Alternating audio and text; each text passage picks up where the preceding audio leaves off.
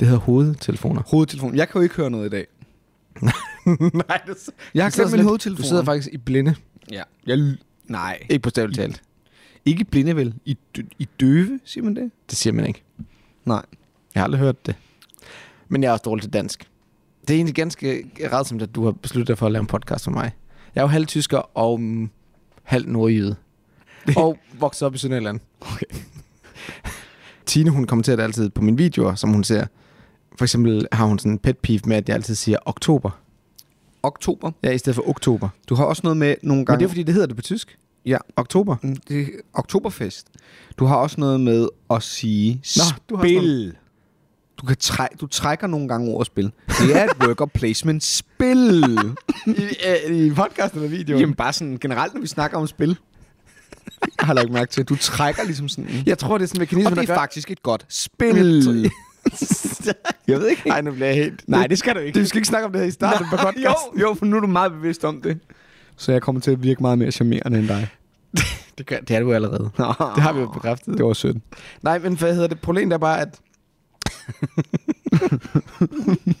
nu hylder du mig helt Ja, det er godt. Nej, jeg, jeg havde en pointe for helvede. Nå, jeg kom med den. Du er vokset op i en skuespillerfamilie, så Ja, du, ja. du behersker jo det danske sprog på en helt anden måde. Jeg, mød, jeg møder det jo i hvert fald, kan man Du kan se, sige. hvad jeg laver nu. Nu lægger jeg pres på dig. Mm. Jeg møder jo det danske sprog, ikke? Altså sådan i mit arbejde. At det er jo sprog er jo noget, jeg forholder mig til at snakke om. Vi snakker jo meget om sprog. Du er en del af eliten. Øh, Apropos eliten, så har jeg været på festival. Ja. Og på festival, der interviewede jeg Asger Granerud. Ja. Som jo har designet nogle ret fede spil. Flam Rouge er Ja. nok hans mest kendte. Ja. Ja. Jeg kan også rigtig godt lide 13 Days. Ja, som jeg ikke har prøvet endnu. Og der kommer et nyt spil. Et racerspil. Et Og bilracerspil. det må du simpelthen, du må simpelthen announce det. Det tror du jeg gør, godt. Du gør det, Ja, ja. Jo, det tror jeg godt. for ja, han ja. snakker med dig om det. Ja, ja, lige præcis. Ja. For der var også nogle ting, han ikke måtte snakke om. Klart. Og det er nok, ja. Øh, det hedder Heat, Mm? og det er et, øh, sådan et racerspil, der foregår sådan i 50'erne, med de her gamle fallers-formede racerbiler. Ja. Kan, kan, ved du, hvad jeg taler om? Ja, ja, Ja. ja. altså der nærmest ligner en... Det ligner lidt et rumskib med hjul på siden, ikke? Lige præcis. Ja. Og det er, hvad hedder det, blev udgivet Days of Wonder, og det ser mega fedt ud. Daniel er så med ind over den her gang, ikke? Hvor Mhm. Flam Rouge er Askers eget projekt. Hvis de kan gøre noget lignende med at tage øh, bilracing-genren og gøre det simpelt som Flam Rouge, og samtidig gøre det tematisk, så tror jeg, at de har et hit. Ja. Øh, jeg vil sige, den er lidt mere crowded genre, ikke? Med Formel D og, og hvad, hvad er det andet? Downforce. Downforce og så videre, ikke? Øh, og der er også mange andre. Klart. Øh, Men samtidig er det også en genre, om- man bliver ved med at kunne... Ja, jeg snakker om på min top 10, ikke? Der var Thunder Alley blandt andet, Ja. som jo også har en Grand Prix. Ja. Og, men der er noget med det med at gå tilbage i tiden til 50'erne, det kan jeg godt lide. ja, Ligesom Flamme Rouge også var fedt, fordi det på en eller anden måde tematisk var et cykelløb i 20'erne eller 30'erne. At det jo ikke var moderne Ja. cyklister. Og man kan argumentere for, at Downforce, som er lidt det samme kompleksitetsgrad som Heat bliver, tror jeg, også lige så meget af et auktions... eller et, et betting game, ikke? Jo. Det er ligesom uh, Det er, et, he- Circle, det er et hestevedløbsspil med Ja. biler på en eller anden måde. Ja. På nogle måder. øh, hvor jeg tror, Heat er mere et klassisk racing game. Så jeg Ja. glæder mig utroligt. Jeg håber virkelig, det bliver fedt. Øh, men lad os se. Det kommer senere i år, forhåbentlig. Vi skal i hvert fald, det skal vi i hvert fald spille, 100 procent. når det kommer. Ja, det er jeg regner da stærkt med, Asger han, øh, skaffer os et eksemplar. I en review Nå. copy. det skal vi da have. Åh jo, men Det skal vi da. lad os nu se, om vi nogensinde bliver store nok til at have, et, Jeg er, allerede, jeg er, have jo allerede, review copies. jamen, nu, altså, jeg er jo altid allerede YouTube-stjerne. Så på den glemmer måde, jeg, jeg glemmer det Jeg hele ret tiden. Jeg glemmer det hele tiden. så jeg får ret mange review copies. Min kaffe er stadig helt fyldt. Kæft, det er luksus at lave podcast om mig. Står jeg og laver kaffe til dig, hva'? Det er derfor, du kommer. Jeg, jeg synes, det er luksus. Det er derfor- Gratis øl, Mm. gratis kaffe. Men det var en del af aftalen, ikke? Du gad ikke lave podcast. Du skulle have noget for det. Ja, er du sindssygt. Ja. Du er Erik Sommer til min Tom, Ba- Tom Vassel. Tom Vassel. Du er stemmen. Og jeg er øh, den kendte Ja. mediepersonlighed. Jo, men det er godt. Mm. Mm. Det kan vi sagtens have, den arbejdsfordeling. Ja. Det synes jeg er Du fint. har også lige så dårlig smag i spil som Erik Sommer. Hvor du har smag som Tom Vassel, eller hvad? Det har jeg. Ja. Ja. Og det kan vi altså se på nummer 5 lige om lidt. Nå ja, det er Ja, rigtigt. det er utrolig mainstream.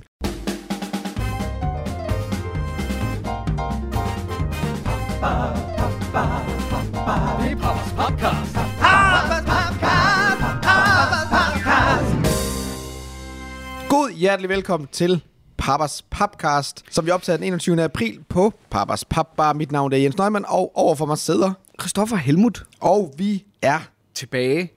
Og vi er vendt tilbage med et af de mest populære episoder i vores historie, nemlig vores top 10. Ja. Der var aldrig nogen, der har spurgt mig, eller der er tit nogen, der har spurgt mig, undskyld, det var helt forkert. Ofte er der folk, hvad er dit yndlingsspil? Hvad er dit yndlingsspil? Mhm. Mm-hmm. Jeg har jo altid været sådan lidt, ah, mm. Mm. altså jeg kan godt lide de her spil, men jeg vil ikke sige... Og nu kommer det sort på hvid. og nu øh, mister jeg alt, Credibility. lige præcis. Ja. Fordi nu finder folk virkelig ud af, hvor dårlig smag jeg har. Jeg er mere nervøs, end du er, tror jeg. Fordi jeg føler, at mange af mine spil på en eller anden måde er produktet af, at jeg har spillet med de samme mennesker i mange år. Så der er en vis linje igennem den, som jeg ikke nødvendigvis ved, om folk vil være så enige i. Jamen, jeg synes, du har de mest unikke titler. Det, altså, det fandt vi også ud af sidst. Jo, i forhold til det der med det over den kinesiske mur. Nå ja, men det er jo bare fordi, jeg bryder reglerne. Det er jo ikke et brætspil, jo. Nej, nej, det er også der. For Ja. det er mest, en af de mest unikke ja. titler. ja, det er det. Det er rigtigt. Hvad er det, vi drikker i dag? Vi drikker en øl, der hedder Conan the Bavarian. Og det var Conan the Bavarian. Som er brygget af danske Flying Couch. Jamen altså, det er lidt dårlig humor, hvis det er så sjovt. Deres De har navn, ja. Ja, de har også lavet Vammers eller Bayer, som vi drak på det, for det øh, famøse slettede The Lost Episode. Ja, vi kommer jo til at slette en episode. Ja. Og lige med så kommer de med en øl, der hedder Fruit Loose. Fruit Loose. Ligesom Footloose. og det er selvfølgelig en sour. Ja, det er Ja. klart. Øh, jeg vil sige, Conan the Bavarian er lidt en missed opportunity. Fordi det faktisk er en IPA. Og det burde jo egentlig være sådan en bayersk type pils. Den smager til gengæld rigtig godt. Den smager fantastisk. Men jeg er også i Ja. Men vi skal have vores top 5. Ja. Og i den forbindelse vil vi ikke lave et recap, det gør vi næste gang, gennem hele vores top 10. Men ja. jeg vil lige gentage mine regler for min top 10. Nu drikker jeg fandme af dåsen. Det Ej, kan man ikke. Nej, usiviliseret. Pisse ulækkert. Det gør jeg normalt ikke. Nå, mine regler for min top 10 er lidt restriktive. Og øh, jeg vil ikke gennemgå, vi gennemgår dem sidst, hvorfor jeg har valgt dem, som det er. Men reglerne er, the rule of three. Jeg skal have spillet hvert spil minimum tre gange. Og jeg skal have spillet hvert spil på min top 10 inden for de sidste tre år, mindst Mhm. en gang. Så har jeg nogle andre regler, der hedder ingen party games. Jeg har en anden regel, der hedder ingen øh, legacy-spil. Og så har en sidste regel, ingen lifestyle games. Den glemte jeg faktisk sidste gang. Og det betyder bare sådan nogle spil som øh, Arkham Horror The Card Game, for eksempel. Mm-hmm. Øh, Magic the Gathering. Mhm. Mm-hmm. Pokémon øh, TCG. Mm-hmm. Keyforge. Keyforge skulle sagtens have været på listen, tror jeg. Hvis Ja. ja. jeg havde spillet det aktivt nu er for jeg synes virkelig, det er et fedt kortspil. Men det kan ikke komme på listen, fordi det øh, bryder min regel. Det her det er spil, man kan tage ned fra hylden, og så er det en komplet pakke på en eller anden måde. Det er det, der lidt er din regel, ikke? Ja, lige præcis. At det ikke er et forever expanding univers, man, ald- man kan købe sig fat i. Jo, men også fordi oplevelsen kræver, at du dykker ned i det Ja, mere, end du normalt vil gøre i et almindeligt brætspil. Ja. For at få, altså... Det er det. Og jeg, mine regler var jo, at jeg ikke har nogen regler. Så øh, jeg har jo bare valgt. Alt muligt random pis, som ikke har en skid med brætspil at gøre. Det har Det har altså noget med ret, bræt, brætspil, brætspil at gøre, men det er måske sådan lidt... Um, Det er måske noget med at sidde rundt om et bord. det handler om at sidde rundt om et bord. Og næsten alle mine spil på nær 1 har komponenter involveret. det er rigtigt. Bare det, du har Den, spil, den er- kinesiske mur har ingen komponenter Nej. involveret, men øh, mine andre spil har. Du har, du har også fået med, at Dice Tower jo øh, afsluttet deres podcast, ikke? Jo. Med episode 750. Ja. Så der er sådan et vakuum Til os. til os. Mm. Det er derfor, jeg ligesom... Det er have med- timingen i det jo. Så skal vi lave flere top 10 lister. En om ugen. Nej, vi er ikke... Vi er ikke top 10 typer. Nej, nej. Det er Faktisk så sagde jeg i sidste forrige episode, hvor vi havde øh, top øh, 10-6, at jeg øh, hader top 10 lister. Og det er jo lidt... Det er jo lidt sådan en, en podcast-ting med at, at, at, at smøre lidt tyk på. Fordi jeg hader ikke top 10 lister. Nej. Men jeg synes ofte, de kan være... Øh, de er lidt ligegyldige nogle gange. Men det, de kan give, det er noget inspiration. Ja, og så synes jeg, det gode ved, at vi laver en top 10-liste, er, at, at vi på en eller anden måde, at det her, nogle- de her to afsnit med top 10-listen kan være en primer til, hvis man har brug for at vide, hvad vi synes om spil, hvad vores smag ligesom er. Sådan så, at når jeg øh, ikke kan lide Meadow, så kan man sige, det er fordi, du er en nar. Og det kan folk jo være frit, være frit for folk at sige. Det gør ikke, at jeg kan lide Meadow mere af den grund, men det er så folk ved det. Godt. Godt. Vi fortsætter. Ja, Og vi starter med min top 5. Så Nej, start- du sagde det igen. Det er ikke min... Ja, vi, vi starter med mit nummer 5. Ja. Og det er et spil, som udkom sidste år. Ja. Nu er det spændende. Nu skal du have dit manus frem. Nu ved du det ikke engang. Du kan ikke engang huske din egen... Du ved ikke engang, hvad der... Nej, det er pinligt. Det er forfærdeligt. Du ved, du ved ikke engang, hvad for en side det er på. Hvad, er det, hvad har du skrevet ned? Hvad er det, du skriver på det papir? Min seddel er en liste med 10 navne. Din seddel er en, en side per spil. Jeg har svært ved at smide ting ud, okay? Hvad og derfor så har jeg alt mulige noter fra vores interview med Asger, og Jamen, det er ikke noget jeg med nu gøre. det. det, det er slet Du ikke. har det slet ikke. Nej. Så det manus, du afbrød podcasten før, for at hive op af tasken. Godt. Okay. To sekunder. Så Nå. finder jeg det lige på Board Game Geek. Finder du den liste på Board Game Geek? Eller hvad? Eller skal du til at søge på hvert individuelt spil nu? Ja. Jeg skal lige finde spillet. Jeg, jeg kan godt lide at sige, hvornår Men det kan du huske, hvad spillet er Ja, overhovedet? ja, ja, ja. Nå, Jo, det vil bevares. være jeg i tvivl om, faktisk. Ja, jeg kan godt huske min top 5. Stop dig selv. Okay. Min nummer 5 er udgivet i 2021. Slutningen af 2021. Og designet af Mathias Vigge. Og det er hans første udgivende spil. Og spillet hedder Ark Nova. Og det er faktisk Tom Vassels nummer 1. Of all time-agtig. Ja, ja. Ja. Det er sindssygt. Og jeg har det sådan lidt... Ah. Jeg tror, at når man er content creator, så kan man godt, så kan man godt lide at skabe lidt røre i andendammen. Men det er jo din nummer 5, jo. Jo, men nummer et, Nå, ja, ja, men altså. det gør han jo bare øh, for... Eller også synes han virkelig, det er et godt spil. eller også synes han virkelig, Ja. det... Eller også... Eller også... Jeg prøver at give dig et signal til, at du skal komme tættere på mikrofonen. Jeg forstod- så du skal bare lige give mig et signal Jeg i løbet af episoden. jeg følte, og så du sidder frontede jeg mig. og hiver dig hen. Jeg følte, du frontede mig. Jeg følte, du frontede mig der. Med dine, med dine armbevægelser. Meget aggressivt. Synes du? Det her handler slet ikke om Ark Nova. Nej. Nu skal det handle om Ark Nova. Ja. Ark Nova er et kortspil. ja. Det handler om at bygge sin egen zoologisk have, og det er et Eurogame through and through.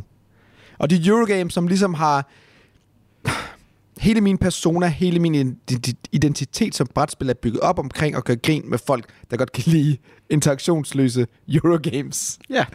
Og så kommer Ark Nova og fuldstændig fejrer benene væk under mig. Har fået mig til, eller øh, tvunget mig til at redefinere, hvem jeg er. Du er typen, der spiller Ark Nova. Nu er jeg typen, der spiller Ark Nova. Interaktion til Zeros. Og altså, jeg ved ikke lige, hvem jeg er faktisk lige nu. Nej. Du er lidt i en krise. Nej, ja. Og, jeg, og det er også derfor, det er svært for mig, fordi jeg ikke er egentlig så vant til den her slags spil, fordi jeg undgår dem egentlig. Altså, jeg spiller den nye af for ligesom at finde ud af, for at bekræfte, at de faktisk er røvringe i den her slags spil. Men for at gøre det sådan kvalificeret, så burde jeg jo sammenligne det med alle mulige andre spil i samme genre. Mm. Men det er jo spil, jeg ikke normalt ikke er interesseret i. Det spil, det oftest bliver sammenlignet med, er Terraforming Mars, Mm-hmm. som jeg synes er okay. Men det, jeg godt kan lide ved Ark Nova, det er, at det er, er høj grad et tak- taktisk frem for strategisk spil. Det gør så også, at det er ret heldpræget. Hvilket måske også er noget, der gør, at du kan lide det, faktisk. Ja. Fordi det ikke er... Det er svært at optimisere, ikke? Jo, Altså, du kan godt optimisere den tur, men du kan ikke optimisere dit spil, kan man sige. hvis du godt kan lide at kontrollere spillet og planlægge din øh, altså længere strategi fra start af, Mm. og så følge den, så er Ark Nova ikke et spil for dig, fordi, og, der kan, og jeg vil godt indrømme, at det ikke er et perfekt spil, altså jeg vil give det 9 ud af 10, men det er et spil, eller fordi det er et spil, der, der nogle gange ikke fungerer, Mm. fordi du bare trækker de forkerte kort. Klart. Hvor Terraform Mars, trækker du flere kort i løbet af et spil, og det betyder, at den her engine, som du bygger i, en, i Terraform Mars, er lettere at få til at fungere.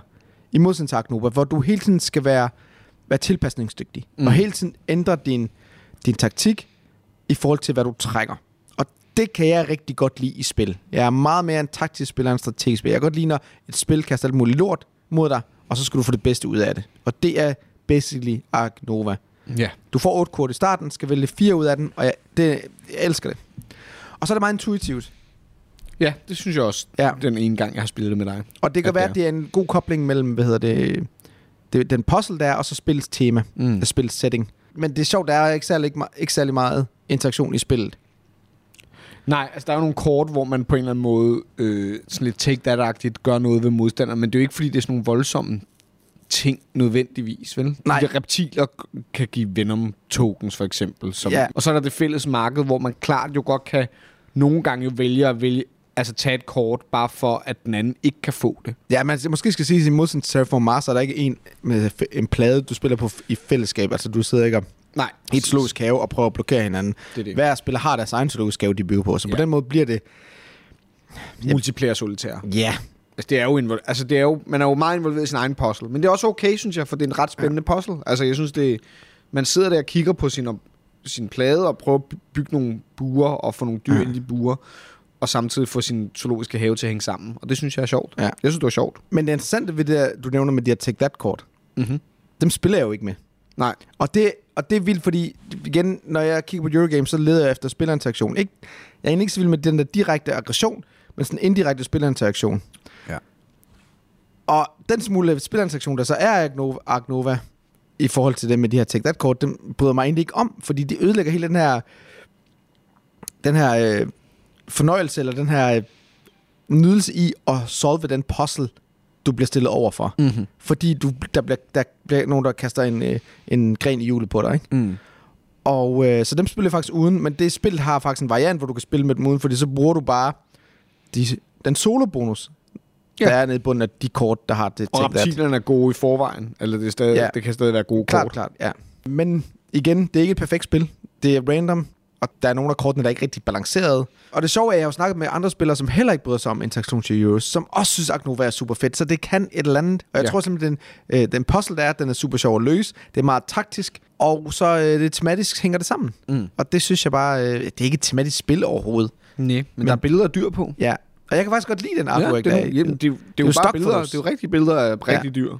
Så alt i alt en, en super fed pakke. Det er igen et spil, jeg kun vil spille med to, max tre, for det er et langt spil, uanset hvad andre siger. Jeg har hørt om folk, der har fået det ned på halvanden time eller en time. For mig at se, at tager det en time per spiller. Vil du spille det en? Jeg har spillet det alene, Mm? Hvad men det du var mere for at lære reglerne. Okay. Måske. Du er heller ikke solospiller-typen. Nej. Men hvis noget spil skulle være et, du vil spille alene. Så var det Agnova. Ja. Okay. Ja, men godt spørgsmål. Ja. Og jeg har også bestilt, jeg har forudbestilt min egen eksemplar til DM. Selvfølgelig. Og der er ikke rigtig nogen, der vil spille med DM, så jeg Så det bliver nok bare dig selv, faktisk. det gør det måske, hvis men det jeg kan lokke nogen til det. Ja. Men det er et tungt spil, og det er min nummer 5. ja, altså, jeg synes også, at det, det er brainpower. Altså, det er ikke sådan et Be and Pretzel-spil. Det synes jeg ikke, det Brainpower? er. Ej, jeg synes, man bruger... Jeg synes, jeg brugte energi på det, da Mhm. vi spillede. Ja. Altså, man, man skulle koncentrere sig. Ja. Men det var også første gang, jeg spillede det. Ja. Og det er et spil, hvor det soves, når det lykkes. Det er det. Når, når, når du får de rette kort. Og der er nogle gange, jeg har oplevet, set folk få dårlige oplevelser med spil, ja. fordi de bare får kort, der ikke hænger sammen. Men jeg synes, det er en del af charmen. Ja, så må man jo redde sig ud af den superdags. Og måske ikke lige vinde det spil. Ja. Men Yep. så er du ret i, så er en time per spiller jo langt, ikke? Man Jo, kan jo, godt klart. føle sig rigtig røvrendt. Og hvis en del af din fornøjelse i brætspil går ud på at vinde, så kan du godt blive frustreret i Agnova. Mm-hmm. Så Din nummer- nummer 5? Ja. Ark Nova. Min nummer 5 er ikke et brætspil. What a surprise! Det var min nummer 6 heller ikke rigtigt. Det var en leg. Min nummer 5 er nok nærmere et rollespil, vil jeg tro. Men ikke sådan en klassisk Dungeons Dragons med en Game Master. Jeg vil nok måske i stedet for kalde det en histor- et historiefortællingsspil. Det er designer Jason Morningstar, og det hedder Fiasko, og kommer i en bog. Det er jo en bog. Og er i bund og grund, altså pitchen er ligesom kogenbrødende film som rollespil. Normale mennesker med gode intentioner, der fucker alting op. Men det er ret gamey, at et historiefortællingsspil er. Og det er derfor, jeg har taget det med på min liste. Godt at kunne acceptere det. Fordi det er ikke... Eller det er meget freeform, og det er jo i bund og grund et improvisationsspil. Men hele spillet starter med, at du ruller en masse terninger, og ud fra hvad de terninger ruller i to forskellige farver med øh, tal på, altså 1 til 6, det er 6 terninger, så deler man dem ud mellem hinanden, eller tager dem til sig selv, og man tager dem ikke til sig selv, man tager dem til en plads mellem sig selv og sin partner ved siden af, af de to, man sidder ved siden af. Men er det et koopspil? Nej, det er ikke... Jamen, det er jo et rollespil. Jamen, ja, okay. Ja. Det er jo et koopspil, kan Ja, man klart. sige, på den måde, du, det handler om at fortælle en god historie. Ja, ja. Og du spiller det i to timer, to og en halv time, og efter det, så har du lavet en film. En hollywood kogenbrødende film. Er ligesom pointen, ikke? Det er jo det, der er følelsen. Men du starter ligesom med at definere et netværk af behov og lokationer og objekter og relationer, som du har mellem de spillere, du sidder sammen med. Og derfor starter man ikke fra et blankt sted. Og derfor tror jeg, at det er en af de få ret improvisatoriske improvisationshistoriefortællingsspil, der findes, som man kan spille som kan spilles af folk, der ikke nødvendigvis altid vil være god til at improvisere, hvis de bare bliver sat on the spot. Fordi at man i starten med den her meget gamificerede setup, faktisk etablerer nogle ret klare retningslinjer for din karakters rejse øh, senere hen. Så det hjælper en på vej i forhold til... Ja, det laver faktisk framework, og allerede der begynder man at sidde sammen og sige, ej, det er sjovt, så har vi den her diner sammen, så er det mig, der arbejder der, og dig, der er chefen, og man begynder faktisk at danne, sådan så man allerede har en masse idéer. Øh, og så er der sådan så er der også nogle små spilsystemer med, hvordan det ender for din karakter, og det ender tit dårligt. Det er rigtig svært for ens karakter at ende godt. Øh, og der er sådan nogle regler med, hvis du sætter scenen, så er det de andre, der bestemmer, om den går godt eller dårligt, men hvis du vælger ikke at sætte den, så er det dem, der sætter den, og så bestemmer du selv, om det går godt eller dårligt. Og så midt i, så er der sådan et turn, hvor man ruller terningerne, og der sker noget vildt voldsomt i ens historiefortælling. Men det er et rendyrket rollespil. Du spiller andre karakterer, og der er ikke mange regler eller mekanismer, der sender dig i retning af, hvad for en type fortælling det er. Men jeg har spillet det både med folk, som er i den samme branche som mig, skuespillerfolk, og vi har det virkelig sjovt med det. sjovt nok, men jeg har også været i mixede grupper, hvor vi har været nogle skuespillere, men også hvor vi har været folk, der ikke normalt vil gøre det, som har som har hoppet på det meget, meget hurtigt og med stor iver, og det er faktisk kommet lidt bag på mig, men det er fordi, at det værktøj, det der setup-værktøj er lidt en genistreg. Og jeg har ikke set det siden. Det kan folk jo skrive, hvis de har. Men jeg har ikke set det siden, den her måde at lave det her setup på. Og det gør bare, at folk, der ikke normalt vil kunne komme ud af deres skal, faktisk har en mulighed for at være med. Og det synes jeg er ret fantastisk. Og derfor synes jeg lidt, det er et genialt spil. Men er det så scenariebaseret? Ja, altså man kan sige, at du vælger noget, der hedder et playset. Det kan for eksempel være en guldgraverby af en af playsetsene. Det kan Okay. også være A Night at the Theater af et andet playset. Det kan også være Suburban Housewives, altså sådan lidt som om, at det er Desperate Housewives-agtigt. Og så de her playsets har så alle de her tal. Der er fem forskellige kategorier, og, tror jeg. Og hver kategorierne har så seks overordnede emner og seks underemner, som svarer til en sekset terning. Så på den måde hænger det sammen. Mm. Så det er altså min nummer 5. Et rigtig solidt brætspil. Måske ikke så meget. Men, Men, men det er uden Game Master, ikke? Ja, Ja, og det er uden det forberedelse. kunne jeg godt tænke mig at prøve. Jamen, det vil jeg gerne spille med dig. Godt. Jeg har bøgerne derhjemme. Jamen, Og jeg så tænker, vi på- skal være på to, det, jeg siger- ikke? Og på, jo, man skal være... Det, det spiller til fem, og jeg har spillet med flere, som gør spillet længere og måske mere kaotisk. Men fem er et sweet spot. Finder du selv på din karakter, eller får du, er det en del af scenariet, at du får men, karakterer? men den, nej, din karakter bliver ligesom dannet ud af de relationer, du har med de andre spillere. Så begynder du at få... I, det er virkelig svært at forklare det der setup, fordi setupet er magisk.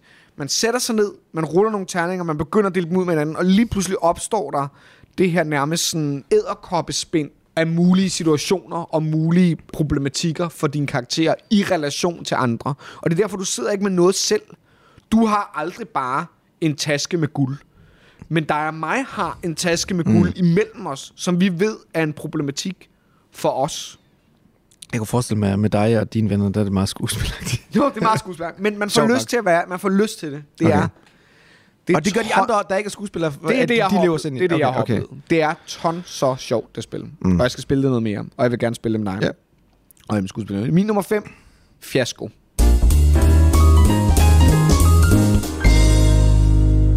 Det er så weird, at mine noter er forsvundet. Jeg har dem ikke engang digitalt. Hvorfor mister du alting? Kan jeg se første gang. Der var da også en hel episode, der røg i cyberspace. Og jo. Den findes heller ikke digitalt mere. Kan du slet ikke huske, hvad nummer 4 er? Eller? Jo, jo. Men jeg havde jo skrevet nogle super seje guldkorn. Ja, det har jeg svært ved at tro på. Ja. Men det er et godt spil, så det klarer sig selv. Min nummer 4 blev udgivet i 2013 og designet af Rustan Håkonsson, Nina Håkonsson, Einar Ros Rosen, Rosen og Robert Rosen. Og det er Nations. Og Nations er et civili- civilization-spil i Ja. stil med Through the Ages. Et spil, det altid bliver sammenlignet med. Fordi de begge to er kortbaseret. Ja. Ikke? Så hvor du i nærmest alle andre Civilization-spil har et eller andet kort, hvor du har tropper, der bevæger sig rundt, så er det både Nations og Through the Ages er kortbaseret. Mm-hmm. Den store forskel mellem de to spil, plejer jeg at sige, er, at Nations er det taktiske spil, Mm-hmm. hvor Through the Ages er langt mere strategisk. Ja. Og det er fordi, kort fortalt, så Nations, der kommer kortene ud i tilfældig rækkefølge, og det er ikke alle kortene, der kommer ud i hvert spil. I Through the Ages, der kommer alle kort ud i hvert spil. Det er bare et spørgsmål om, hvilken rækkefølge de kommer ud i. Så du Mm. ved, at Caesar kommer ud. Og som vi ligesom fik øh, slået fast med Ark Nova, så er jeg mere til taktiske spil frem for strategiske. Så det er klart, at jeg bedre kan lide Nations. Så det er faktisk måske lidt de samme ting, der tænder dig ved Ark Nova, som tænder dig ved Nations. Helt sikkert. Ja. Du får en masse kort, få det bedste ud af det. For er det ikke også Nations lidt Eurogamey egentlig? Jo, Ja, det jeg skulle faktisk til, det var min næste pointe, at Nations er nok mere øh, Euro, end the Ages er. Through the Ages er også ældre, og det Through the Ages har, er, at øh, det, er meget, øh, det kan være meget aggressivt. Mm. Når du for eksempel, en ting der også tit bliver fremhævet med forskel mellem de to spil, er krigsførsel i spillet. Mm. Hvor i Through the Ages, der går du mod en spiller, Ja, som du vælger faktisk. lige præcis. Ja. Og typisk er det den svage spiller, så det er meget øh, slået ned på dem. Altså, Mm-hmm. og det kan øh, godt øh, afskrække folk Ja. fra Through the Ages. Især hvis man spiller med nogen, der har spillet meget før, så får man lammetæv. Ja.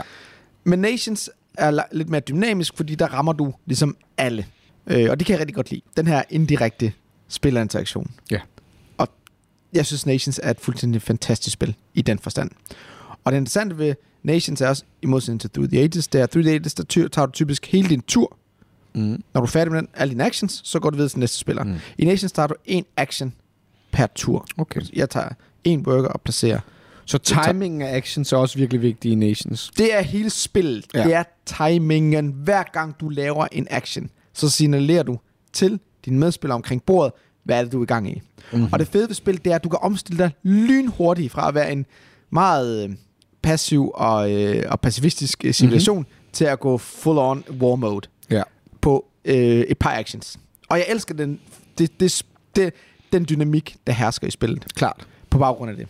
Men, men det er, ellers så er det meget klassisk, du har et player med en civilisation, øh, de, der er en side, der er ens for alle spillere, så kan du vente om, så har du en B-side, som så giver øh, spillerne nogle, nogle forskellige øh, startmuligheder. Ja. Så der er lidt asymmetri.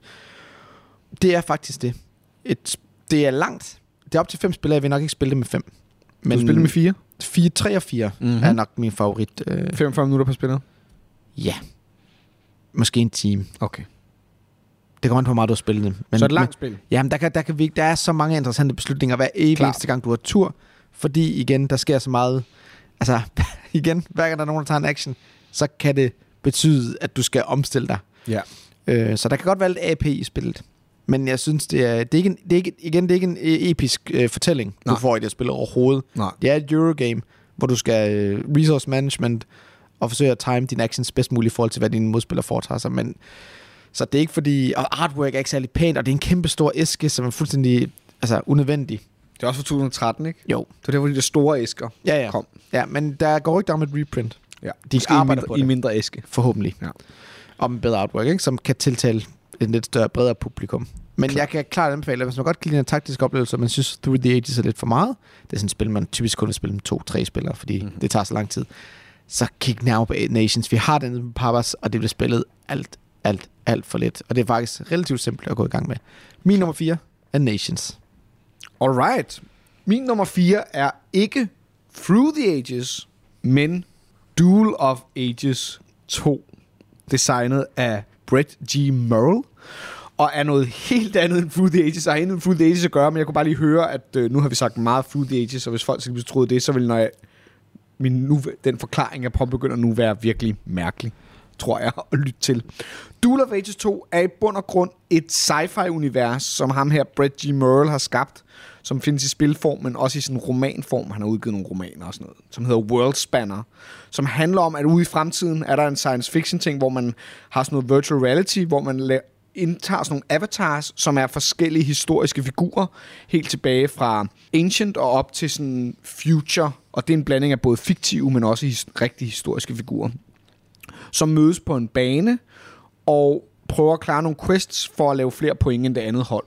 Og det har man så lavet i spilform, som er den her i to pakker, som er basic set, starter sættet og så master sættet, som er tusindvis af kort og 300 karakterer og en milliard plader med bræt. Det er sådan nogle, heks, det er sådan nogle hexagoner. Og så er absurd mange mærkelige regler. Og så er man i bund og grund to hold. Det er et holdspil, hvor man styrer et vist antal figurer hver. Hvis man er fire spillere, så styrer man måske hver fem figurer eller fire figurer.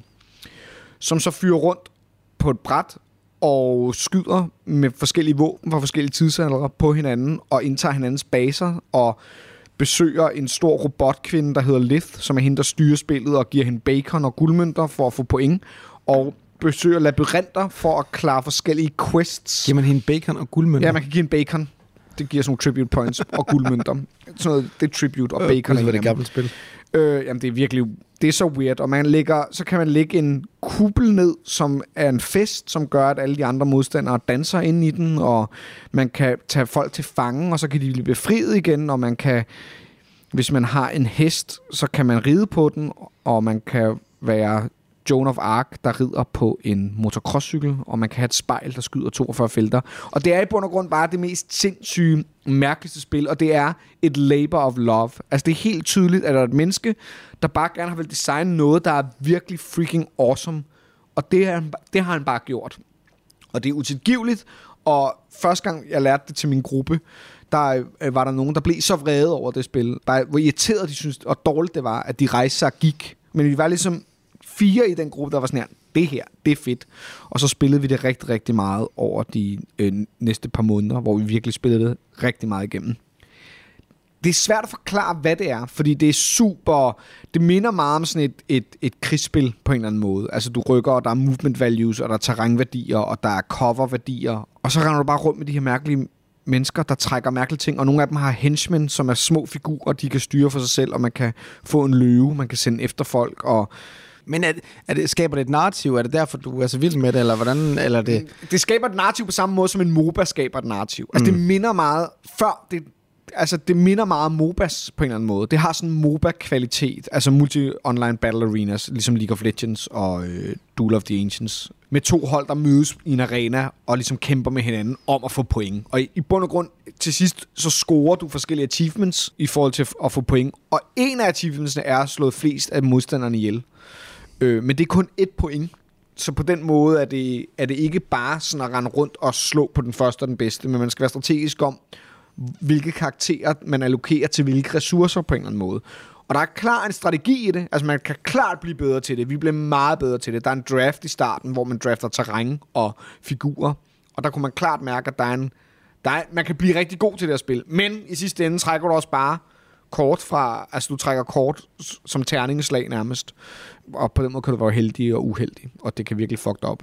Og så er der sådan en fantastisk regel, som er sådan typisk sådan et virkelig mærkeligt spil, at du bare spiller, du beslutter dig et tid, du spiller. For eksempel beslutter du for at spille i to og en halv time. Og så ringer der et ur efter to og en halv time, og så er der, det er altid hold hvid, der starter, og hold sort, der går nummer to, ligesom i skak. Og så er, sørger man for, at alle har haft lige mange ture. Så hvis hold hvid er i gang, når uret ringer, så spiller de deres tur færdig, og så spiller hold sort deres tur færdig. Men hvis hold sort og så kan man jo begynde at trække tiden og sådan noget, hvis man begynder at være bevidst om det. Men det prøvede vi ikke at være så meget i min gruppe. Det lyder som meget gammelt design.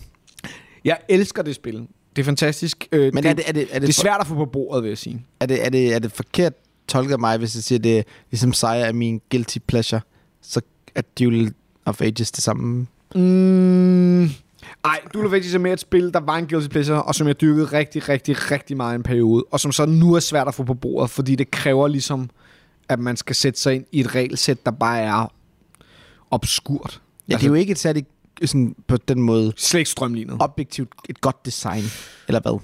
Jeg synes, det er Ja, et det godt jo- design. det er jo altså, det, er en, også- det er en mærkelig ting at snakke Det også- om. ja, det er men- ikke et moderne design. Nej. Altså, det er... Øh, og, man, og lige nu han har øh, annonceret, Brett, at han er i gang med at lave en ny udgave, der hedder Duel of Ages Frontiers. Nej, hedder det bare Frontiers faktisk, som skal udgives i sådan seks grundpakker. Nå. Men som, er meget, som, prøver, som prøver faktisk at modernisere i formlen lidt ved at fjerne rigtig mange. Der er rigtig mange sådan små regler, sådan noget, du får plus en bonus, hvis du står på et felt på den her måde med den her ting og sådan noget. Det har han prøvet at skære ud i. Så man kan mærke, at han prøver at lave... Han vil gerne prøve at genudgive det i en mere moderne form. Ja, man kan sige, at der er også sket noget i MOBA-genren for brætspil, ikke? Altså Præcis. uh, Guards of Atlantis og Rum and Bones og den det, er her det. slags. Og der er bare sket noget i brætspilsgenren generelt. Ja. Jeg kan ikke huske, hvornår det her det er fra, men det er nok fra 2012-2013 faktisk. Mm. Øh, og baseret på et gammelt spil, der bare hedder Duel of Ages. Men jeg synes, det er monster sjovt. Og øh, hvis man har lyst til at spille Duel of Ages, så vil jeg rigtig gerne spille det med folk. Det vil jeg vil gerne prøve det. Jamen, vi skal spille Duel of Ages. Og ja. man kan spille det to, men det, øh, men det fungerer også sjovt fire mennesker. Det er sjovt. Ej, men jeg vil spille det i hold. Jeg gider ikke spille det to. Nej, det er et sjovt holdspil. Ja, ja. Det er et sjovt holdspil. Og der er jo ikke nok holdspil. Nej, der det findes ikke holdspil, og det, og det er det. Og man kan sidde og snakke, og man kan vise hinanden kort, og man kan være sådan, Ja. ja. og man kan sidde og faktisk planlægge. Jamen, det kunne jeg kun og når man sidder og drafter, sidder man og være sådan her. Og det er sjovt. Ja, ja. Men det kræver også, at du kommer forbi det, at du bare kender spillet. Du skal forstå spillet. Ja. Ellers kan du ikke rigtig snakke om noget, fordi det virker så random, det der foregår. Men det er simpelthen et spil, I har dyrket. Altså, det, altså, det lyder som, I, I spillede det meget. I fire måneder, der Ja. ja. spillede vi udelukkende det. Fedt. Mange gange. Ja. Og tit flere gange. Så mødtes vi en weekend, og så spillede vi fem-seks spil af det. Altså, så det er jo Hold da kæft. 10 timer, ikke? Oh, det dengang man havde tiden. Ja. Der har jeg aldrig haft min brætspil. Nej, det har jeg heller aldrig haft. Nej. Men øh, det var, havde jeg her. Så det er min nummer 4. Duel of Ages 2. Nu er vi nået til min top 3, og min top 3 er alle spil, som jeg rater 10 ind på Board Game Geek. Og derfor er der også tre spil, som I princippet kan bytte plads, som man nu lidt har lyst Men til. du har valgt den her plads. Ja, Ja. det har jeg nok. Og min nummer tre er et spil, der er udgivet i 2009, og ligesom lagde fundamentet, banede vejen, åbnede op for hele den her store genre af spil, som hedder Social Deduction-spil. Der var Werewolf før det, der var muligvis også andet, men The Resistance, designet af Don Eskridge, ligesom Pandemic, bankede et hul i muren af Co-op-spil. det kan godt være, det er det. det, det var også lige startet. Men i hvert fald, jeg vil sige, min top 3 er også en, et spil, der, hvor der er mange følelser forbundet. Mm. For jeg kan huske, jeg købte The Resistance lige i starten af, at jeg begyndte at spille rigtig mange brætspil. Mm-hmm. Baseret på, at det var anderledes og unikt. Og jeg tog det med til en aften sammen med nogle gode venner, hvor vi har spillet Game of Thrones i 6 timer. Og så øh, læste jeg reglen til The Resistance, og sagde, lad os prøve det her. Og jeg vil godt indrømme, at da jeg læste reglerne, forstod jeg ikke, hvad der var det specielt ved det. Det virkede øh, meget basic. Og så spillede vi det, og vi spillede det 5-6 gange i Mm. streg. Og jeg var... Øh, det ligesom blew my mind. Ja. I forhold til, hvad er det brætspil kan. Mm. Og hvad er det for nogle sociale oplevelser, vi kan have sammen omkring et brætspil. Mm. Der er Resistance fuldstændig fremragende. Og jeg vil stadigvæk til den dag i dag påstå, at det stadigvæk er det bedste social deduction-spil, der nogensinde er lavet. Mm. Fuck Secret Hitler. Den eneste grund til, at folk synes, Secret Hitler er bedre, et, det er fordi, det er det første spil, social deduction-spil, de, de spiller. Og, The Resistance, min, og min kærlighed for The Resistance har ikke noget at gøre med det. Nej, mit nej, første slet ikke, overhovedet ikke, slet ikke. Øh, og fordi det har sådan lidt et frækt tema med Hitler og fascisme, og haha, det er meget sjovt. Det er sådan lidt Cards Against Humanity øh, edgy, ikke? Men The Resistance er bare et bedre spil, i den forstand, at for mig at se, er det et rendykket social deduction-spil. Altså, Varulv er jo mit yndlings social deduction-spil. Og det tror jeg udelukkende er fordi, at det var det, jeg spillede først. Og har spillet det rigtig meget med min familie. Altså, så det er det, der, det, er det, der åbnede mit hjerte op til sådan, kan jeg spille det her? Altså sådan, okay, wow, man kan lave den her form for... Øh, og nu er vi jo en familie, der har lejet den kinesiske mur for eksempel meget, ikke? som jo også har den der sociale aspekt. Så Varulv har bare altid været noget, vi har spillet meget. Ja. Og jeg blev nemlig ret skuffet over The Resistance, de gange jeg har spillet det. Jeg har, har jeg ikke helt... Tror jeg ikke helt har forstået det. Det kan vi skal prøve det på din retreat. Jamen, jeg vil gerne, jeg vil gerne spille The Resistance igen. Ja. Og fordi, altså, modsat til The Werewolf, så skal du, det kræver, der er jo player elimination, Ja, og du der er har... alt muligt mod-. Jeg forstår Ja, alt ja. det, der er galt med wow. Nej, lad mig nu for fanden kritisere dit yndlingsspil. Nej, det er ikke min yndlingsspil Jo, det har du lige Det er sagt. slet ikke på min liste, Ja. jo. Nej, men du, det kræver moderatorer, det kræver, der er spiller, Jamen, der er, øh, player... jeg elsker også at være moderat til Varulv. Det har også noget med det at gøre. Det, er min entertainer-del Ah, er, på. entertainer-delen, jeg er da sindssygt, mand. Og jeg laver alle mulige historier og kalder byen, giver byen navne. Og ja. Det bliver meget spændende med Blood on the Clock Tower. Det, Ja. ja. Det har jeg ventet på i tre år nu. Ja. Så. Hvis man så spiller The Resistance, tænker jeg, jeg vil gerne have nogle flere roller. Så kan man jo spille Avalon. Jeg forstår ikke, hvorfor man vil spille Avalon, fordi man kan bare tilføje de samme roller i The Resistance. Og Resistance settingen er så meget sejere Mm. end ridden under runde bord. Det er en 100% personlig præference. Men hvis du gerne vil have udvidet Resistance og prøve med alle mulige forskellige ting, så vil jeg anbefale det nye Quest, også designet af Don Eskridge, Mm-hmm. som jeg lidt vil beskrive som The Resistance på steroider. Okay. Det er hurtigere, det er vildere, og det er mere kaotisk. Åh, det Og jeg er godt prøve. Ja, det, Det lyder fedt. Ja. Så, jeg har ikke så meget at sige. Det er bedst med 6-7 spillere, og det er et fuldstændig fantastisk spil, hver gang jeg spiller det. Så din nummer... 3 er The Resistance. Alright. Min nummer tre. Jeg har jo ikke den der regel om lifestyle games. Og de næste to på min liste er faktisk lidt lifestyle games-agtige. Det her det er da også det eneste miniatyrspil, der er på min liste. Åh, oh, Og- jeg ved, hvad det er, jeg ved, hvad det er. Ja, ja, ja. Og det, udover det, så er det også det eneste spil, hvor jeg har malet miniatyrer nok til at kunne sætte, i det her tilfælde, et hold. Og det er mit snorkling-hold. Og spillet er Blood Bowl fra Games Workshop. Designet oprindeligt i 1987 eller sådan noget. Som er det her satire over 86. 86, som er den her satire over amerikansk fodbold i Warhammer Fantasy-universet, hvor folk slår hinanden ihjel, mens de prøver at få den her bold ind i en endzone og score touchdowns. Og Blood Bowl er det, er det fedeste miniatyrspil i verden.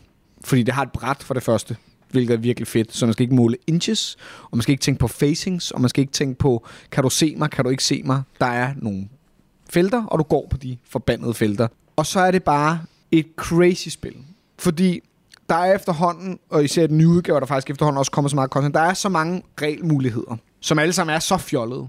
Altså så fjollede og dumme. Øh, vi spiller selvfølgelig med dem alle sammen, altid, hvis vi kan så meget som muligt. Sådan noget med ekstra bolde, du kan få lov til at sparke, og så bolden levende og bevæger sig. Og alt muligt. Og det er jo totalt kaotisk og ikke et godt spil og sådan noget. Men, men på sit grundlæggende plan er det et virkelig, virkelig både strategisk og taktisk smukt designerspil. Det vil jeg alle dage sige, det er. Og man kan være virkelig god til Blood Bowl. Jeg er slet ikke i nærheden af god til Blood Bowl, men man kan være virkelig god til Blood Bowl. Og det er et spil, der handler om risk management. Fordi du altid ruller terninger, og de terninger, de fucker med dig. What? Og du ruller etter What? hele tiden, og det er noget bullshit. Er det Games Workshop-spil, hvor du ruller med terninger? Mange terninger. Men øh, der er det her reroll-system, hvor du kører rerolls, og så er der de her skills, når du går i level op, som jo, og alt handler om at mitigate dit lock. Eller at rulle så mange terninger, at du kommer om på den anden side.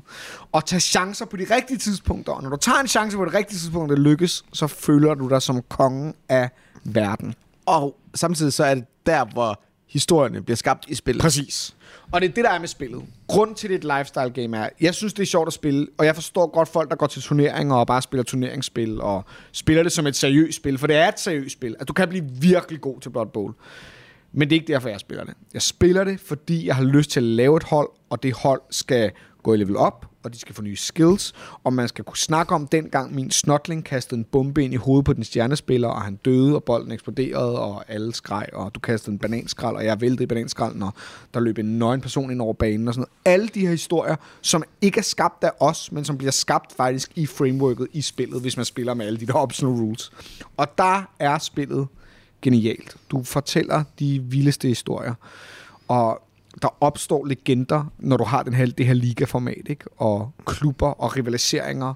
Og det kan kun lade sig gøre, hvis, det, hvis man laver noget som, som Blood Bowl, som er så stort regelmæssigt og har så mange små dumme regler, som alle sammen er med til at skabe den her flavor. Men du skal ville det, og du skal kunne overleve kriserne, for der er rigtig mange kriser, mens du spiller Blood Bowl. Det er jo egentlig et fantastisk spil i forhold til, at det, det, det skaber jo en historie på banen, Er hver gang du spiller. Fuldstændig. Og det er ikke fordi, du behøver en nøgen mand eller en hund, der kommer ind Nej, og henter bolden. Det er de mest ekstreme. Ja. Men det skaber sådan et, et, et, et flow, Mm. hvor, hvor, hvor, hvor, hvor bolden sådan nærmest flyder rundt og skaber historie i sig selv. Ikke? Det er altså, det. Det, er virkelig svært at beskrive, men, men det er bare et spil, der kræver, at du spiller det i en liga. Ja, og det, det, eller i hvert fald Eller spiller det, hvor du, beholder, hvor du beholder holdet i hvert Ja. fald. Dit hold, du skal have et hold, og dit hold skal kunne gå i level op. Fordi hvis du spiller uden det, det er der nogen, der elsker, og det er fint nok, for det er et godt spil, synes jeg. Jeg synes, det er et godt spil. Især den nye udgave. Jeg kan rigtig godt lide den nye udgave. Men du, du skal have det der, og du skal møde de samme mennesker, og du skal møde de samme hold, og du skal have den der ogre, fordi at han slog din stjernespiller ihjel sidste kamp, og du skal træde på ham, fordi mm. han gjorde det, Ja. og alle de der ting. Ja. Så det er min nummer tre. Men jeg giver dig ret. Jeg, jeg spillede det for mange år siden, dengang jeg var, var det 7. klasse, 6. klasse, ja. 8. klasse. Det, er- og det er et, øh, et fantastisk spil. Hvis du har muligheden for at spille med en En fast gruppe, gruppe, ja, fast gruppe og spille i en liga. Og ikke, og at man, at, at man skal også forventningsafstemme. Man skal være meget enig i forhold til, hvad det, hvor kompetitivt det er. Klart, ja. Fordi det, det, øhm, Jeg vil aldrig gå ned til Farve Cigar og join en, en liga med fremmede mennesker. nej, det, det vil være svært for mig også. Ja. Men det har også noget med mig at gøre. Det er der folk, der kan finde ud af. Det kan jeg ikke. Altså, jeg spiller jo snotlinger, for eksempel, har jeg gjort i, i lang tid. Og de er det dårligste. De er så dårlige. Mm. Og de dør hele tiden. Og det er forfærdeligt. Og jeg giver, jeg giver så mange XP-point til min, mine modstandere, hver gang jeg møder dem. Jeg feeder. Og det skal alle jo være med på er sjovt, at det er en del af det, at der Klar. er det her hold, der bare er absurd. Og når man så spiller uafgjort mod det hold, Ja, ja. så har jeg vundet den Ja. største moralske sejr, du kan forestille dig. Så det er min nummer tre. Ja. Blood Bowl for Men Games det er, Workshop. ikke, det er svært at finde folk, der har den tilgang til spil. Det er ikke? klart. Ja. Det har jeg. Min nummer to Ja. Er endnu et Reiner Knizia-spil på min top 10-liste. Of course. Og det er verdens bedste auktionsspil. Og det udkom i 1999. En gammel sag. Og det hedder RAR. Det er et push luck spil Blandet med auktion. Det er et spil, der er bedst med 3-4 spillere. Jeg vil aldrig spille det med 5. Og det er et spil, som får alt for lidt opmærksomhed. Og det er en tendens i den moderne brætspilsverden, at Reiner Knizia-spil får alt for lidt opmærksomhed. Og derfor vil jeg gerne stå et slag for, Men er det at helt rigtigt? Han er jo en af de få designere, man kender navnet på, kan man sige. Nej, men prøv at høre her. Tigges Euphrates er lige hoppet af top 100 Mm. på Board Game Geek. At Reiner Knizia ikke har et spil, det kan minimum være... et spil, han burde have mange flere spil på top 100, er fuldstændig en skandale. Det kan være, Og du du har har... fucking Everdell på hvad, Ved du hvad? Prøv to sekunder. Det kan være, at Ra får, bliver, bliver, hvad det hedder, genopdaget med den der 25-års jubilæumsudgave, Ja, det der kommer nu. Everdell, nu skal vi se her. Hvad ligger det på? Nummer fucking 27! Jeg, for, jeg forstår... Men det har også noget at gøre med availability, ikke? Altså, Tigers og Fridays, det kan du ikke få nu. Du kan ikke få det spil længere. Nej, men okay, men det er jo out of print. Og, Ja, ja, altså, det er jo lige men meget altså- for fanden. Du kan sgu heller ikke... Kan du få Puerto Rico lige nu, altså? Ja, selvfølgelig kan du få Puerto Rico. Men det er jo også noget at gøre med Board Game Geek og sådan noget. Det er jo en lang Ja, ja, snak. klart. Men Hele det- er, ej, jeg forstår godt, hvad du mener. Jeg siger bare, at Rainer Knizia er jo en af de få designere, som folk, der heller ikke dyrker brætspilsverdenen rigtig meget, jo kender eller forstår. Eller sådan, han, er jo, han er jo en af de få sådan, navne, der ligesom er kommet ud over bare at være i vores gruppe. Ja, ja. Men, men han, er også, han er også old school. Det er, som, Ja, ja, han er sygt old det er det sjove Jeg med, forstår det godt. Ja, og jeg forstår også godt, hvorfor det ikke rigtig tiltaler folk. Fordi for det første, hans, øh, hans settings er meget... Jeg ved, ikke, jeg ved ikke, om det er sådan, at når en publisher så får et Reine Knizia spil. Jeg ved ikke, hvordan den dynamik den er. Nej. Men det er som om, hans spil altid skal. Så skal, skal vi virkelig tørre, både når det kommer til artwork og til... Altså den måde, spil bliver præsenteret på, der gør, at det i en moderne verden bare ikke er særlig tiltalende, når jeg du har synes, et han spil, spil, som jeg synes, hans spil ligner meget det, han ligner. Jeg synes, når man ser et billede af Rainer Knizia, så forstår ja. man godt, at hans spil ser sådan ud. Men det er også fordi, han er der... Og jeg kan godt... Jamen, det, jeg kan også godt lide Jamen, det. ja, det er også fordi, hans spil er jo designet, som han altid har designet spil. Ja. Det er jo ikke noget, der er jo ikke noget nyt i det, men han er så fantastisk i at kombinere held med strategi, mm. taktik. Altså, det, han er den ubestridte mester inden for de to ting, og kombinere de to ting, så du får en interessant og spændende oplevelse, der både, hvor der er ups and downs. Og, øhm, Og rar er en af dem. Ja, og det er jo ikke fordi, han har jo designet over 600 spil ind på, han har 600, over 600 spil ind på Board Ja. Game Geek, og det er jo ikke fordi, alle hans spil er lige gode, men hold da op, hvor har han designet mange mesterværker. Og jeg kan huske, der var en tråd ind på Papsnak, hvorfor de snakkede om, ja, men Ryan Knizia spil, det, øh, jeg kan godt forstå, at de ikke, der var sådan et spil med, der var sådan, der var sådan en issue med, med Grail Games. Hvad var det? Der var en eller anden, der skrev, en eller anden publisher, der skrev, jamen, vi bliver nødt til at discontinue den her line med Knizia-spil, fordi de simpelthen ikke får nok opmærksomhed. Den eneste måde, de får opmærksomhed, det er, hvis store content creators som Shut Sit Down, som Vassel, de roser det skyerne. Og så var der en, der skrev øh, inde i kommentarerne på den danske Papsnak-gruppe, at de var lige for komplekse nok. Og hvis der er noget, Knizia-spil ikke er, så er det fandme at være komplekse. Der er i nogle af hans spil er en uigennemsigtighed, som kræver, at du spiller det lidt flere gange for at komme ind i det. Men det tror jeg er det, der bliver snakket om. Altså, Tigris og Euphrates er for eksempel et rigtig godt eksempel på det, synes jeg. Det er jo ikke et komplekst spil, Nej. men, men Ja. at forstå, Ja. hvordan man spiller Tigris og Euphrates, de første par gange, du spiller det, Ja. det er altså noget, man lige skal... Man skal altså lige have sit hoved omkring det. Man er sådan... Men og Tigris er også undtagelsen. Fordi Jo. hvis du tager Ra eller Through the klart. Ages, eller, altså det kræver Ikke et... Through the Ages. Nej, undskyld, uh, Through the Desert. øh, og Samurai og alle de her spil her, øh, Quest for Eldorado, som egentlig har, okay, det blev meget populært, ikke? Øh, Babylonia, alle de her fantastiske spil, Blue Moon, som også kræver et par spil, men, men det er slet ikke... Altså, det er fordi, du siger det selv. Det kræver et par spil. ja, men et eller to spil, Jo, men så forstår men, du genialiteten ja, ja, i det. Men jeg mener bare, i dag... Men er hvorfor er, vi, hvorfor er vi nået dertil, hvor spil som Everdell kan nå op på nummer 27, Jeg har ikke og jeg kæmper for at komme ind på top 100? I stedet- Jeg forstår det simpelthen Nej, ikke. Hvad sker der for jer, folkens? Lad nu være. Jeg ved godt, at temaet ser tørt ud. Jeg forstår det godt. Min pointe er bare, at de spillene simpelthen får nok ikke nok opmærksomhed. Og jeg ved ikke, om det er fordi folk ikke kan lide interaktion, at de synes, det er ubehageligt. Men det er jo aldrig den direkte interaktion, så jeg forstår faktisk ikke... Jeg, jeg, ved du hvad, hvis du er du uenig med, hvad jeg siger? Nej, men jeg ved ikke. Jeg synes bare, at Rainer Knizia er sådan et stable name. Altså, det er sådan... Nej, men det er det ikke. Det, det er kun noget, fordi, man, du er inde i Det er noget, man hiver, man hiver ned fra hylden. Nej, Man, det er det ikke. Det, det er løgn. jeg arbejder i en børnehave, og der var der et Rainer Knizia-spil der samling, sammen med den afrikanske diamant. Det er rigtigt. Et eller andet spil med en badger, der skal pakke en øh, kuffert. Det er børnespil, han lavet. Altså, det, jeg mener, det, det er så bred er han jo. Men han er ikke, han er, altså, det er bare det, at han ikke er på top 100. Altså, kun lige med neglen. Ja. øh, Men lad os nu se, når fast. Ra bliver genudgivet. Ja. Den kunne godt gå ind på top 100. ja, det er Ian O'Toole, der laver artworket. Det er det. Bare det i sig selv. Og øh, det er selvfølgelig et eksemplar, jeg skal have. Det er også mange af de der spil, designer han jo i 90'erne, ikke? Det er altså, klart. man- og, og der så spil bare anderledes ud, altså. Jo, men det er sjovt, at når det, Det var bare meget mere niche. Jamen, Ja. ja. jamen forstår du, hvad jeg mener? Altså, det er Ja. bare for at sige, at øh, selv Winner Circle, der er den der øh, Ja. flotte deluxe japanske udgave, ser jo weird ud. Det, er jo weird, det ser jo weird ud. Jamen, det gør det. Ikke? Øh, modern art er jo også meget forskelligt, hvad for en modern art du lige får. Ikke? Men Ja. nogle af dem er virkelig flotte. Jeg synes Ja. faktisk, øh, Cool Mini Nuts var ret, Mm. er ret fed. Øh, som er et godt, også et godt entry point ind i Kenichi Modern Art, vil jeg sige. Men det er også... Men det er også weird. Ja, det er det. Men det, det der er, jeg tror, det kommer bag på folk, at Kenichi er weird. Jeg tror, han bliver præsenteret tit, som at han har den her brede pil, og at han egentlig laver meget lette spil. Men, men, men, Men jeg forstår ikke, hvorfor man vil have det ene worker placement spil efter det andet, når man har så unikke spil, som Kita kan lave. ja, ja, fordi, det er men, vanvittigt. men Jens, det er bare for at snakke om, når du snakker om, hvorfor han ikke er mere mainstream. Tag jer sammen derude, mand. Når, han, når du snakker om, at han ikke er mere mainstream, så er det bare fordi, at han spiller weird. Altså, Chico Show Det er jo godt. Ja, jeg siger det heller ikke. Det, altså, jeg mener... Kæft, hvor er det sjovt at spille, mand. Det er sådan, så, og det er ikke lange spil. Reglerne er aldrig lange. Det er altid ret hurtigt at komme ind i. Mm. Så jeg, ah, Men du fuck, glæder, mand. Men Jeg sad, jeg men sad, du til, rar. Du jeg sad rar. til festival og prøvede at få gang i Obsession. Det her um, Uh. Pride and Prejudice uh, downstairs spil. Hold kæft, hvor er det et bloated motherfucker. Jeg lover dig, æsken. Du ved godt, når du ikke kan lukke en æske. Mm. Når der var sådan et... et, et, et Jeg forstår. Ja, når der er sådan en... Uh, Der er hul. Den kan ikke gå helt ned. Nej.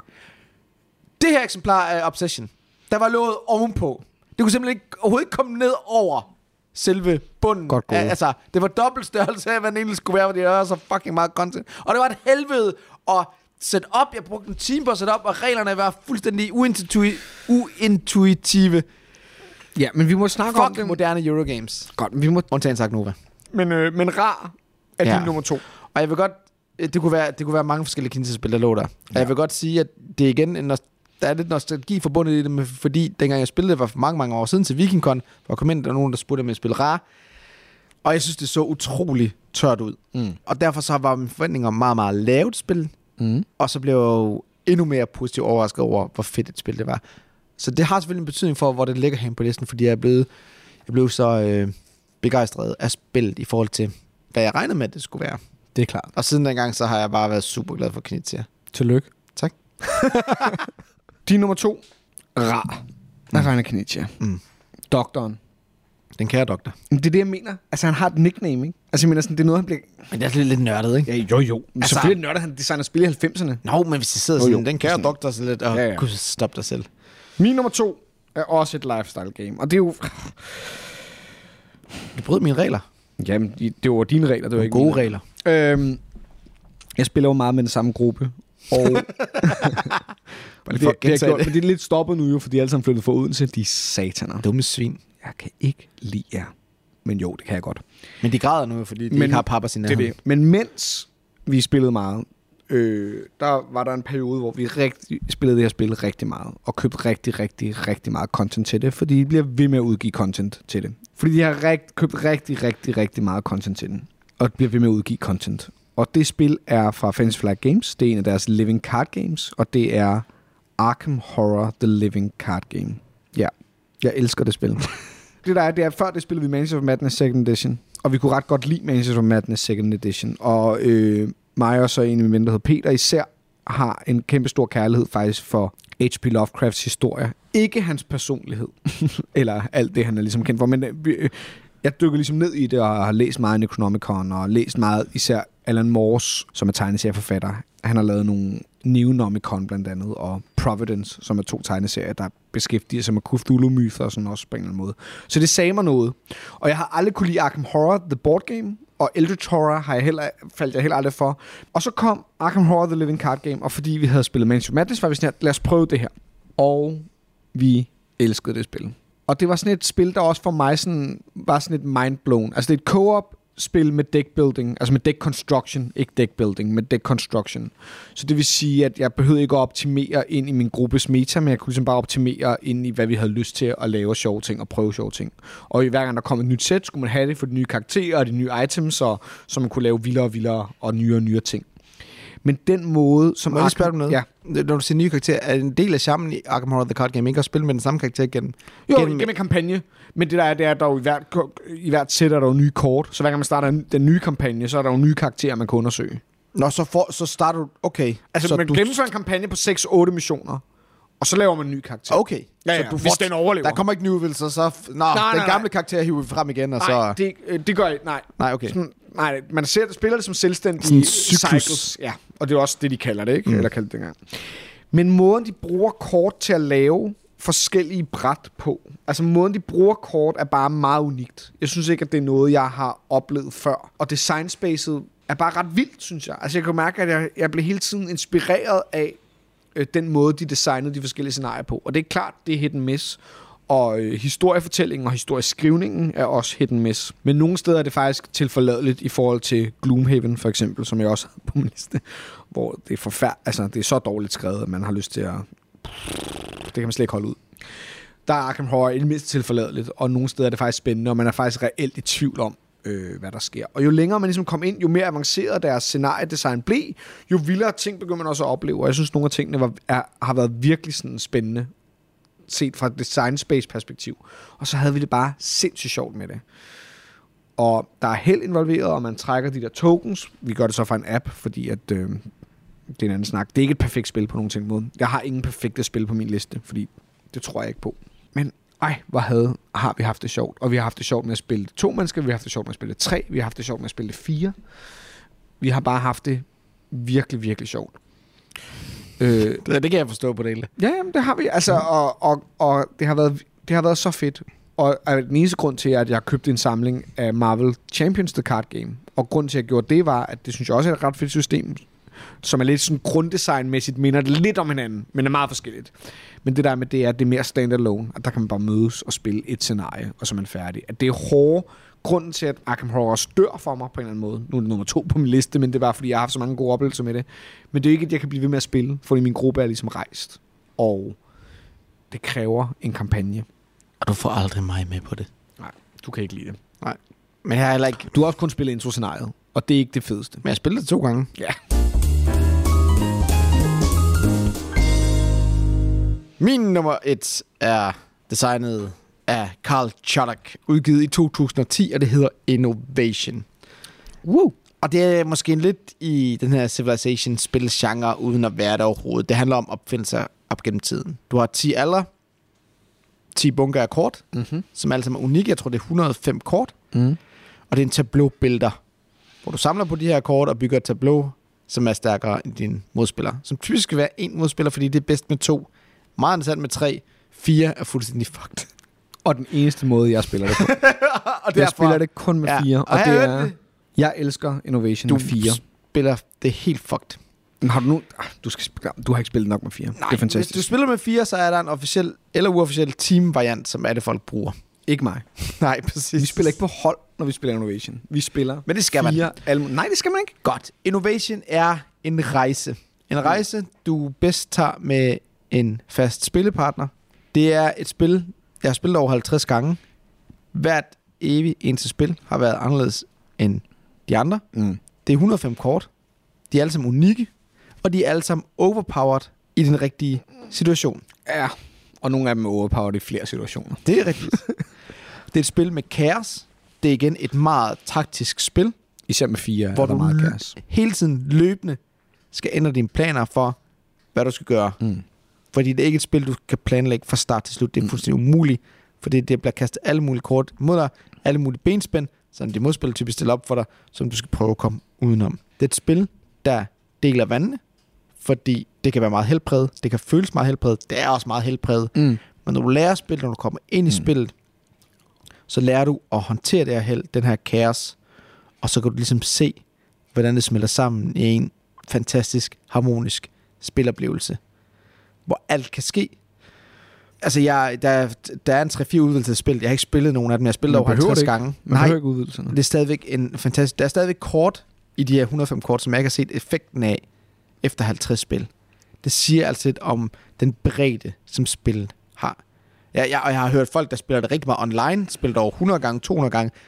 De spiller også tit uden udvidelser. Det er en lille æske, det er ikke selv dyrt, og der er så meget spil i den her æske. Det er fantastisk. Carl Chodok er en fantastisk designer, og det her er klart mit yndlingsspil frem. Men jeg har kun prøvet, prøvet to Rome og Impulse, men Innovation er min favorit.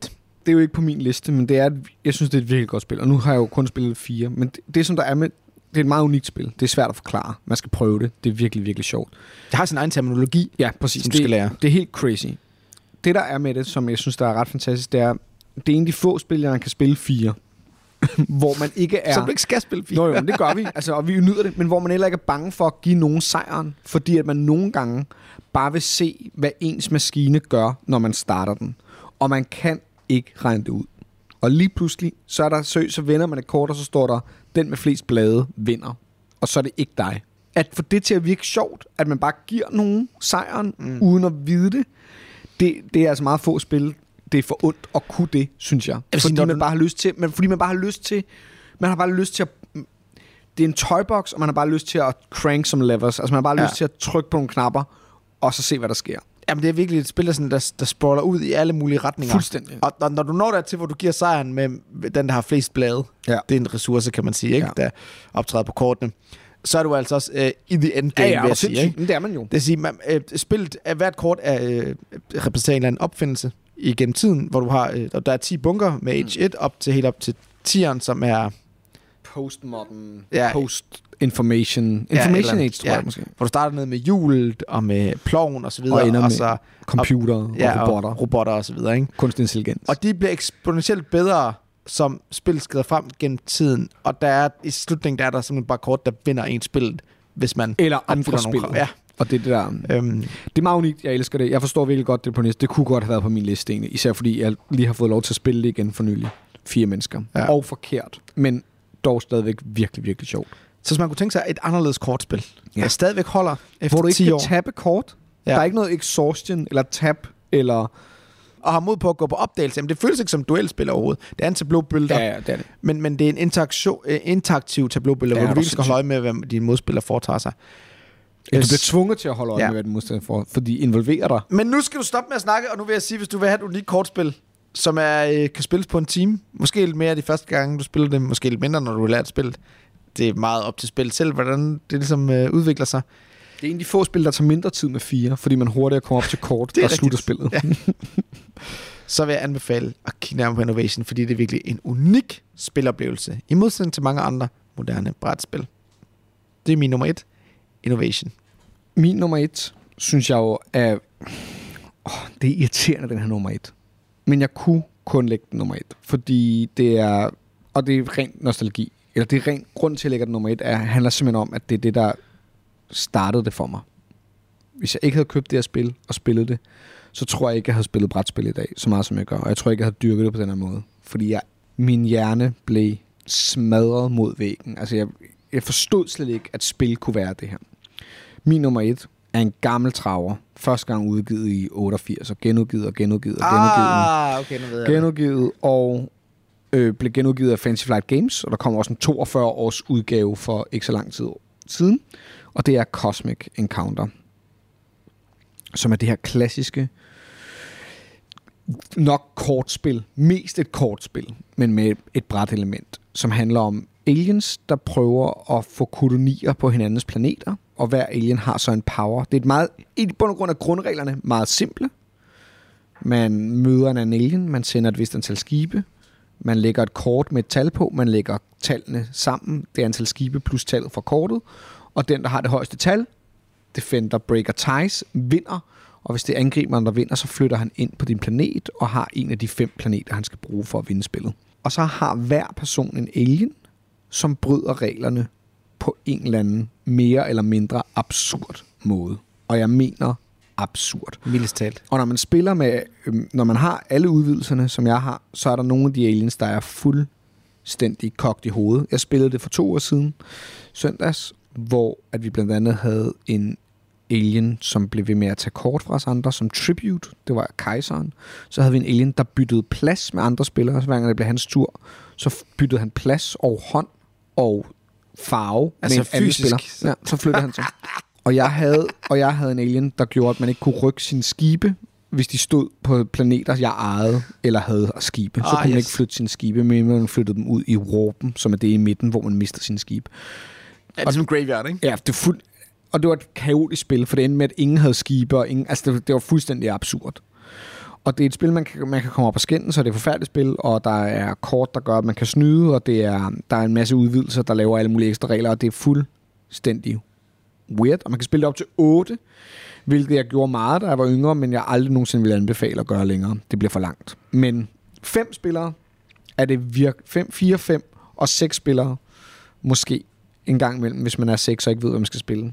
Det kræver en udvidelse for at spille 6, men Høj, hvor er Cosmic Encounter et godt spil. Og der er stadig ikke noget, lidt ligesom du har det med innovation. Altså på den måde er det min innovation.